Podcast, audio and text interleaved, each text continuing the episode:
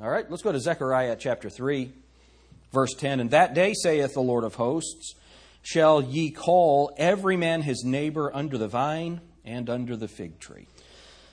In this passage, this is dealing with, and so just the first three days, three, the first three words of the verse, we can see what it's speaking of.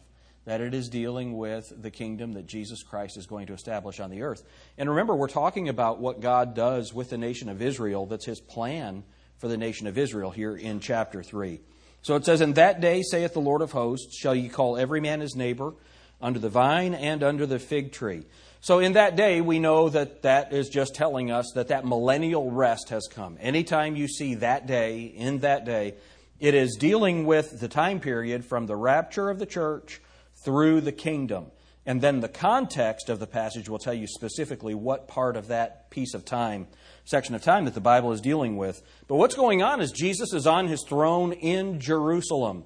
Now, how many of you are sensing a theme as we study through the Old Testament? that the, the theme of the Old Testament, and really the theme of the whole Bible, is that one day Jesus Christ is going to be sitting on his throne in Jerusalem, receiving the glory that he deserves. That's what it's about. And what we ought to do as believers is we ought to start giving him that glory now. Right? We don't need to wait until the kingdom. We need to live our lives in such a way that we're bringing glory to him in the same way that he'll receive it in the kingdom. That is what we're supposed to do. So, first of all, that day, that's when this is going to happen. This is the kingdom. Saith the Lord of hosts. Now, remember that Lord of hosts. And if you've not marked that in your Bible yet, you need to make sure to do that. That's used 53 times. And every time it's talking about Jesus Christ leading the, the uh, this host. And that host is an army or a mass of people organized for war. That's what it is. Maybe Jesus gave the hint of that this morning in Matthew 21 when he said he was going to grind them to powder. I'm just telling you, the war machine that Jesus Christ is going to bring is different than anything else that the world has ever seen. So, what brings in this period of peace, what allows the nation of Israel to sit in rest, what, what enables that to happen, is Jesus Christ leading the host. Now, here's the thing that's amazing that's us. We are the host that he brings back. So sometimes you wonder, where am I in the Old Testament? Right there. This is us. Jesus Christ leading the Lord of hosts is him leading us with him to come and do battle with the nations. So, one of the things that's really important is that we don't need to trust in military might to see God's work done. Now, aren't you glad you live in a nation that has military might? You know, I'd, I'd, rather be the, the strong nation than the weak nation. Right? We don't really have to worry about being invaded. You know, terrorists will try to attack us, but, you know, Cuba's not coming. You know what I mean? Mexico's not going to invade us. Well, they are, but it's called illegal immigration. But that's the, the we, don't, we don't have to worry. It's interesting, NATO with all the stuff, all of the, the talk that Trump was going to dismantle NATO, how could President Trump dismantle NATO? He couldn't do it. The United States could withdraw from the treaty. But Europe by itself has 10 times more forces than Russia does, and the whole purpose of NATO is to protect Europe from Russia. And the United States paying, is it 60, 70%? of the budget for NATO, the United States paying that to protect Europe from uh, Russia. That's an interesting thing, isn't it? Now, I will say this. Uh, you know, I said it a minute ago. I'd rather be a part of a strong nation than a weak nation, but at some point you got to pay the bills, right? And it's interesting how a mistake that we Christians can make is believing that every war is a good war. That's just not the case. It's interesting how many Christians are so pro war. That's not the right place to be for a believer. Amen? Now, I, I, love what the old Marine Corps, the head of the Marine Corps, the Marine Corps commandant said. We can be your best friend or your worst enemy. Right? We'd rather be a friend. When it comes time to fight, we need to fight and end the war. And that's why we're supposed to have a strong military. I'm all for that. But us poking our nose in every place around the world is not what we ought to be doing. This idea that we're going to bring world peace by policing the world is not going to work. It's not going to work. So, this is stuff that we as believers need to pray about. We need to get our heads around. Because the, the only way that there's going to be world peace is when the Prince of Peace comes and rules the world. That's how it's going to be. And that's what we need to look for. So, you know, I, have got friends that are very much pro military and they have their offices decorated with military equipment and all of that kind of thing. And then I've got Laurence Vance on the other side of that, completely anti war and that libertarian anti war. He's for defensive war, he's for a military, but, but any kind of foreign intervention, the libertarians are completely out on. So I've got friends on both spectrums of this discussion where, what does the Bible command us? Where does the Bible command us to be in this subject? Well, God gave government the sword as a terror to evildoers. And if your government's not strong enough, it's not a terror to evildoers. Isn't that right? The flip side of it uh, is if you want a despotic government, then give up all your rights to the government. I'm glad that our system of government is based on the idea that our rights come to us by God. And that government doesn't grant rights, government recognizes the rights that God gave us. And then we believe in what are called negative rights. That is, that the only authority government has are the things, the enumerated powers given to the government in our founding documents. They don't have any business in this church. They don't have any business in our lives outside of how we interact with other people's property. Government is there to protect the borders, protect the property, uh, property rights of its citizens. That's the purpose of the government. Amen? When it comes to establishing world peace, Jesus Christ is the only one that can do that. I've got a book in my office. Uh, I quoted Lutzer. I think it's a book by Lutzer. Uh, why the cross? What, why the cross? uh, can do what politics can't. Why the cross can do what politics can't. So, this Lord of hosts, this is God returning, Jesus Christ returning to the earth, leading an army, and our army is an army of one. We're just with him. How many of you think he needs our help? I'm with him. Amen? It's an army of one. So, in that day, that's when it's going to be. It's the millennial rest, saith the Lord of hosts. That's Jesus Christ leading us to battle as he does the as he performs the, the judgment of the nations. And just look at uh, Zechariah 14. Verse 3. Then shall the Lord go forth and fight against those nations as when he fought in the day of battle. I wanted you to see that, that in the context, he's come to make war. He's making war with the nations that have come against Israel. That's the context. So in that day, that's the time, saith the Lord of hosts, that's him leading uh, his host in battle against the nations that have come against Israel. So back to Zechariah 3, verse 10. And that day, saith the Lord of hosts, shall ye call every man his neighbor.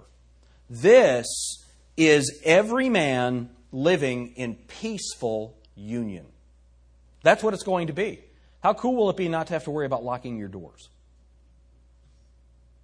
That's fantastic. Realizing, I was watching Ravi Zacharias, and he was talking about morality and the need for laws.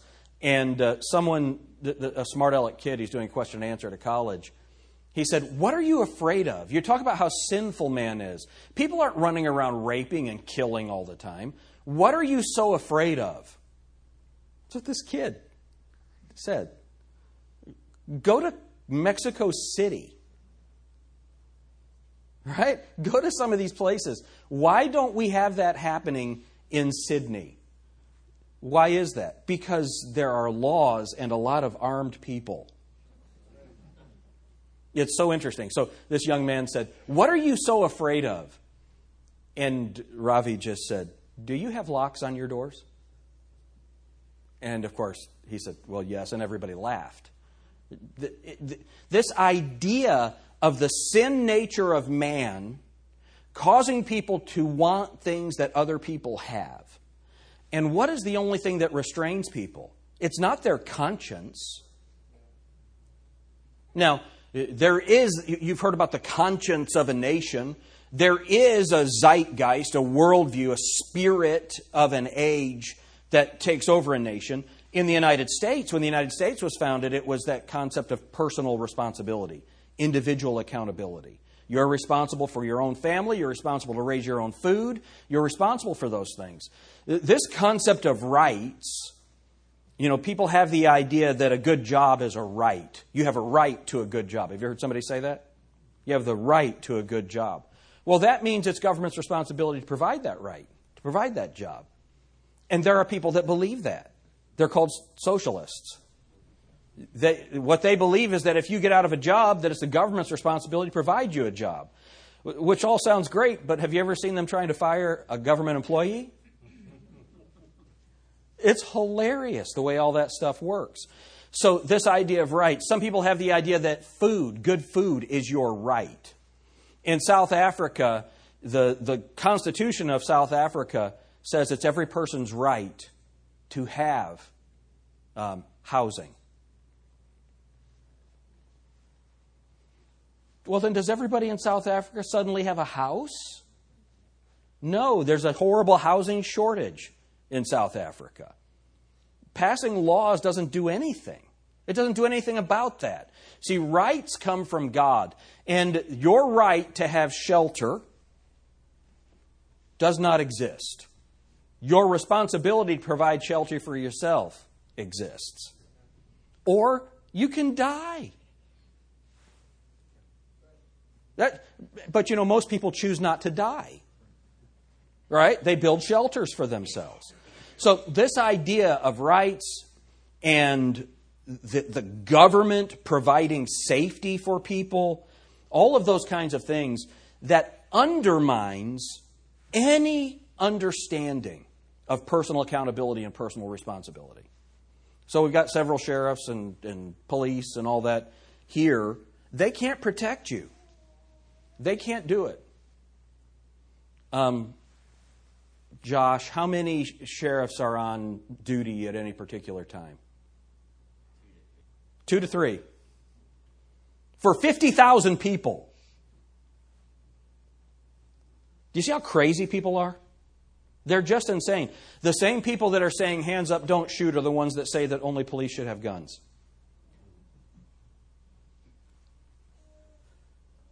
You to take your brain out and play with it to think like these people. Now, first of all, that hands up, don't shoot was based on a lie that never happened. Right? the police don't want to shoot you. they might want to shoot some of you, but in general, the police don't want to shoot you. Do you see how crazy people are? What is going to settle all of this stuff? I was talking, this is rambling a little bit, but I was talking about the conscience of a society. The conscience of a society happens when a society settles on certain behavioral norms. Now, if those behavioral norms were cannibalism, then you're a little less comfortable. Right? when those cultural norms are based on the, the Judeo Christian ethic of private property, personal responsibility, honesty, when, your when your conscience is based on Scripture, then there is a certain amount of control that is on a whole culture, a mindset. When you try to go to a democratic society where every man does that which is right in his own eyes, well, the book of Judges shows us what happens when that happens. It's complete chaos, it's complete trouble. It is amazing how the liberal mindset is nothing but insanity. You know, that, that young lady that was elected to Congress in New York City, she's 28 years old, and she is as dumb as a bag of hair. It is hilarious listening to her talk about finance. She's a socialist. And uh, now I don't watch The View, I, I see the clips of the stupid things they say. And uh, the Joy Behar was talking about how she's a democratic socialist and she thinks socialism is great. And the, so the the other girl, I don't even know Meghan McCain, I guess her name is, who's not a star conservative by any means. She said, uh, "Well, look at Venezuela. That is socialism." And real smugly, Joy Behar started talking about the other nations that are socialist. And she said, Sweden, Denmark, Copenhagen, as if Copenhagen's a country. She's so stupid. but those countries aren't socialist countries. They are capitalistic countries with large social safety nets, a lot of government intervention, but they're the freedom that businesses have to function in those nations they're more free than the United States is. And because of that, their economies do better. People from Sweden who live in the United States earn more than Swedes living in Sweden. Why is that? Because when you have oppressive taxes, it stifles the economy. And we see that in, in New York, you see it in California, people fleeing those states. The money is fleeing those states, and they're trying to make up for it by raising taxes. It's, these people are insane. And so the people that think that we're going to have peace in our country by removing any kind of morality and removing any way to defend yourself. So they want to move away from the, they want us to remove the social norms that is, guys need to not hurt women. That's been a social norm in our culture from its founding. When the West was founded, if you wanted to be hung or killed, violate a woman. They would kill you for that. But now, women are supposedly just as equal, just as strong, this now uh, equal worth, right? As a matter of fact, the Bible says to treat them with honor. But the idea that, that women can protect themselves the same way that men can is foolishness. I've been doing pre-marriage counseling for my niece, and she's five two or five three, and Josh, the guy that she's marrying, is like six six, and he's this big. I was sitting across from him doing the counseling, and his arms are, are like this. And so we're talking about roles in marriage, and I was talking about her being the protector. I said, which one of you would be the better protector? I said, now sometimes when I'm counseling people and they're getting married and she's bigger than him, it's harder to get this across. but in this case, it's not an issue. I'm looking at the holds clause right here. All right, who's the protector there? She's pretty mean. I know that she is. this idea of bringing peace to earth by removing biblical morality, because, of course, the reason that people are bad is because of biblical law. Doesn't make any sense, does it? So they're wanting to remove societal norms of gender identity gender roles, and they're saying those things are wrong, while at the same time removing people's ability to defend themselves. See, a, a lady in her home with a gun is just as safe as a man in a home with a gun. As long as they both know how to use it. It's a great equalizer we did at man camp, we had Wade in the uh, red man suit one year. And so we're all fighting him, and I was fighting him, and I didn't win.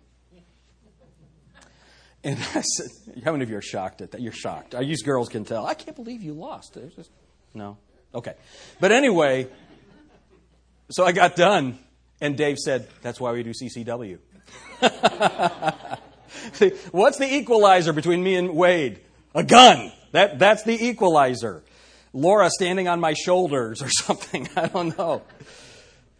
The, so remember, the same people that are trying to remove traditional morality, teaching people to honor women, the same people that are removing that want to remove that lady's ability to own a firearm. But they think there's going to be peace that comes from that. It's so crazy. But the Bible says in that day, the Lord of hosts is going to come, and then every man's going to live in peace with his neighbor. See, God's law is vital right now in the world because God understands the depravity of man. Our founders understood the depravity of man, even their own depravity. So when Thomas Jefferson or John Adams or even George Washington wrote about the Second Amendment and the purpose for the Second Amendment, what they said was that was to give the people the ability to defend against them. Because they understood that even the government they were establishing, the freest government that had ever existed on the face of the human race, even that government they knew, because it would be run by people with a sin nature, needed to have limits. And there had to be the, this, the separation of powers and co equal branches of government. But not only that, government balancing itself out, that an armed populace can never be ruled by tyrants. You know why? They shoot the tyrants. It's so important that we understand that all of this, these crazy ideas that people have to bring peace to the world will only bring devastation and destruction. So, because our founders understood God's law and what God says about human nature, they limited the power of everyone in the society to harm someone else.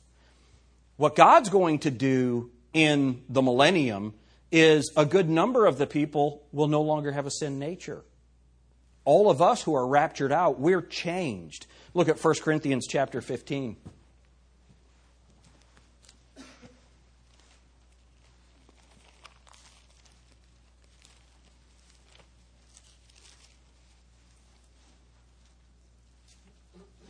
Verse 51 Behold, I show you a mystery. We shall not all sleep, but we shall all be changed. In a moment, in the twinkling of an eye, at the last trump.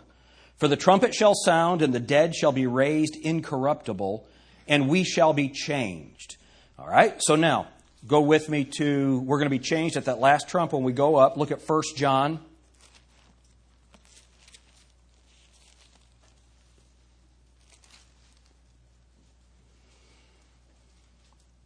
chapter 3 and verse 1. Behold, what manner of love the Father hath bestowed upon us, that we should be called the sons of God. Therefore the world knoweth us not, because it knew him not. Beloved, now are we the sons of God, and it doth not yet appear what we shall be. But we know that when he shall appear, we shall be like him, for we shall see him as he is. So we're going to be like Christ. We're going to be sinless. That's fantastic, isn't it? So when we return with the Lord of hosts to establish the kingdom on the earth, and we are ruling and reigning with Him, and we are judging, the Bible says, we are going to be judges. We're able to judge righteously because we're not going to be sinful. How cool would it be to be able to? Have you ever been in a situation where you had to discern between two people? You had to make a judgment, but you weren't sure what to do? And you didn't know if you were being biased or maybe your mind had been corrupted, when we judge in the millennium, we're not, to, we're not going to have to worry about that. So, one of the reasons there's peace in the kingdom is because all of the believers who had been raptured out, we have our new bodies and we're sinless. And sinful peop- sinless people don't sin. Violating the law, crime, hurting people, that's sin. Those who come into the kingdom through the tribulation period after the judgment of the nations, the sheep nations go into the kingdom, the goat nations go into everlasting destruction, outer darkness. Those sheep nations that come in, they still have to believe in Jesus Christ, but even some of them don't believe in Jesus Christ. How do we have peace then? Jesus is ruling with a rod of iron. And he is judging righteously and perfectly and immediately everything that happens.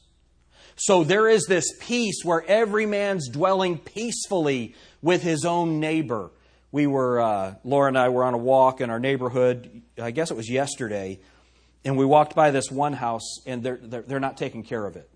Whoever lives there, everything's overgrown, and there's all kinds of weeds. But the houses on each side are beautiful, and they're cared for. And our thought was, I'll bet their neighbors love them. Uh, Justin was out caring for his yard today, and like me, he hates doing yard work. We had a little conversation about that. And what I said was, if only people didn't know where we live. you got to have a good testimony. If people know where you live, you got to keep your yard mowed and things cleaned up and picked up and all that kind of stuff, right? It's interesting that in the kingdom, the earth is perfect. There are no weeds. All of that is cared for. I don't even think we'll have to mulch. Isn't that awesome? It'll be beautiful. That's what God's going to do in the kingdom. Everything is going to be perfect. But that peace that everyone's trying to find right now, it's just not going to happen until the Prince of Peace comes. So, how do we elevate society to such a place that it's the best that it can be? How do we do that? Well, number one, we preach the gospel. We lead as many people to Christ as possible. And then we try to exert influence on the culture by our behavior and not allowing foolishness to happen in our presence without it being addressed. The best way to demonstrate that an idea is stupid is to demonstrate that it's stupid.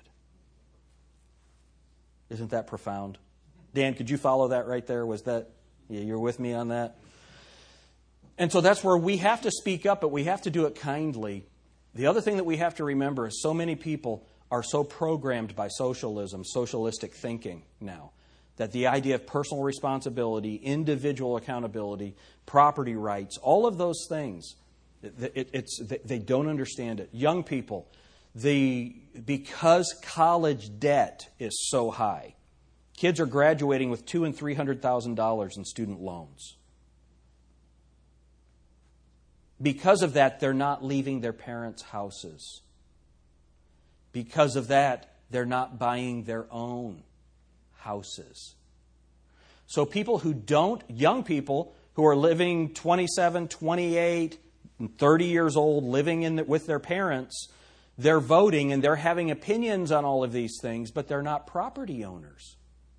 They don't understand what it requires to, to buy and maintain a home, pay the taxes on that home, and then to see their own government waste their money. They don't understand those things. So that's why it's really important for us to be able to communicate things like private property, capitalism. Remember, private property and capitalism, those are biblical concepts. This is not a political message. This is how we're going to have the closest thing to the millennium on earth in our society that is to live in the society biblically. That's how we can do it. The reason the United States is so great is because of individual accountability. But that's going away. All right, so let's go back to the text. Zechariah chapter 3, verse 10 That day, saith the Lord of hosts, shall ye call every man his neighbor under the vine and under the fig tree. Under the vine and under the fig tree. Go with me to 1 Kings chapter 4.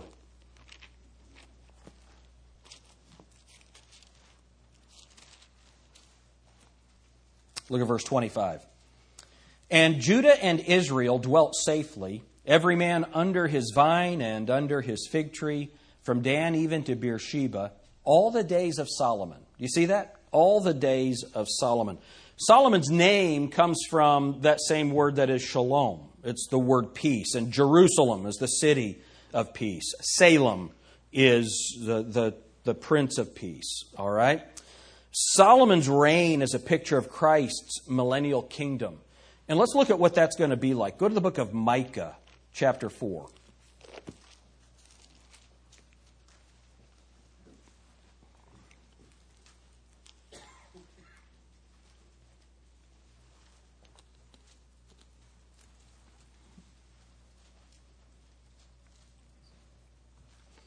Micah chapter 4 and verse 1.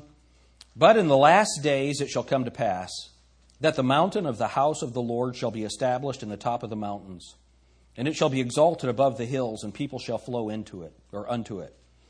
And many nations shall come and say, Come, and let us go up to the mountain of the Lord, and to the house of the God of Jacob.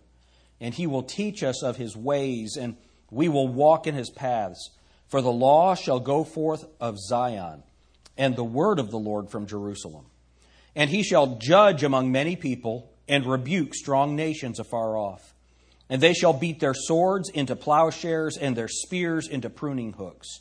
Nation shall not lift up a sword against nation, neither shall they learn war anymore. No more war colleges, no more police academies. None of that. It's not going to be necessary. That's what Jesus Christ is bringing. That's what it means to live in peace. Peace comes when the Prince of Peace is on the throne. Quoted the verse this morning For the kingdom of God is not meat and drink, but righteousness and peace and joy in the Holy Ghost. What God does in each of us, that's what God is going to do for the entire world in the kingdom. How do we have that peace? Well, Romans 5 1, therefore, being justified by faith, we have peace with God through our Lord Jesus Christ. When Jesus conquered death, he sat down on the right hand of the majesty on high so that we can have peace with God. He is going to bring that throne back to earth, and he's going to establish that peace on earth for a thousand years. At the end of that thousand years, let's look at it Revelation chapter 20.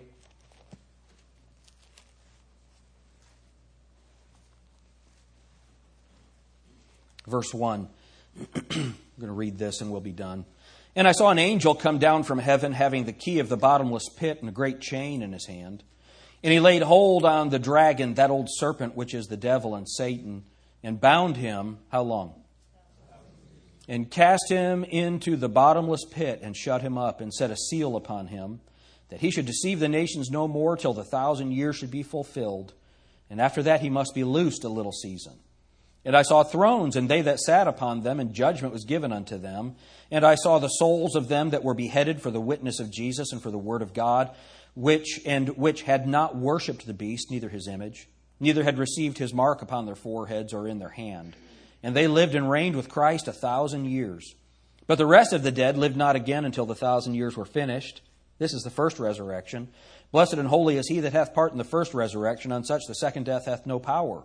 But they shall be priests of God and of Christ and shall reign with him a thousand years. So, those of us who go up with Christ in the rapture, we're part of that first resurrection. We're going to rule and reign with him a thousand years. And when the thousand years are expired, Satan shall be loosed out of his prison and shall go out to deceive the nations which are in the four quarters of the earth, Gog and Magog, to gather them together to battle, the number of whom is as the sand of the sea. And they went up on the breadth of the earth and compassed the camp of the saints about in the beloved city, and fire came down from God out of heaven and devoured them. And the devil that deceived them was cast into the lake of fire and brimstone, where the beast and the false prophet are and shall be tormented day and night forever and ever. That's it. Then the great white throne judgment takes place. At the end of the great white throne judgment, verse 15, and whosoever was not found written in the book of life was cast into the lake of fire. And that's it. That's the end of this world as we have known it. Remember, it's destroyed in the tribulation period. It's restored during the millennium for a thousand years. Revelation 21 1. And I saw a new heaven and a new earth, for the first heaven and the first earth were passed away, and there was no more sea. Look at Revelation chapter 22. And he showed me a pure river, verse 1. And he showed me a pure river of water of life, clear as crystal, proceeding out of the throne of God and out of the Lamb and it describes what this world is going to be like. Do you know what's going to happen in this world now? We're just going to live in peace and blessing and complete satisfaction, worshiping and dwelling with God the Father, God the Son, and God the Holy Spirit in perfect, sinless harmony. That's where we're headed. Praise God. God's going to establish that for a period of time on this earth. If we want to have anything resembling Jesus Christ's rule on earth, the only way that we can do that is to govern our community righteously according to the principles of the Word of God. Amen? Amen. Let's have a word of prayer. Dear Heavenly Father, thank you for your word.